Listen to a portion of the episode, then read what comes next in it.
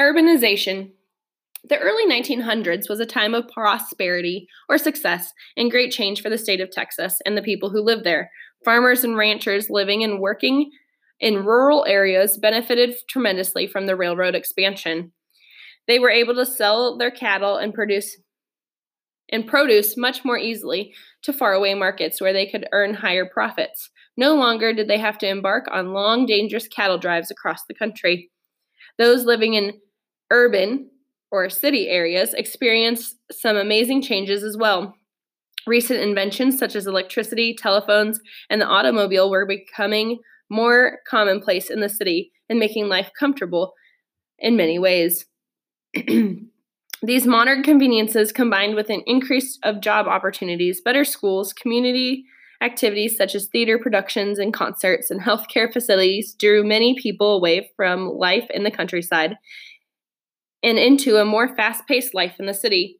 Not only did Texas cities experience growth from the influx of people moving from rural areas, but the state also welcomed the arrival of people from other states and countries. With so many new industries in Texas cities, such as meatpacking plants, locomotive repair shops, automobile factories, and other manufacturing companies, well paid job opportunities were abundant. Between 1900 and 1920, the population of Texas increased by 1.5 million people. Another industry that lured many people to Texas was the oil and gas industry. In 1901, a businessman by the name of Pattillo Higgins noticed an oil smell in a field known as Spindletop near Beaumont.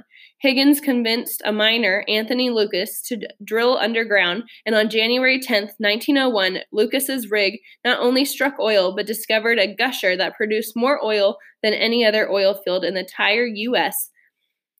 When news of this finding, which became known as the Lucas Gusher, spread around the world, many people came to Texas hoping to find more of this Texas gold and strike it rich too.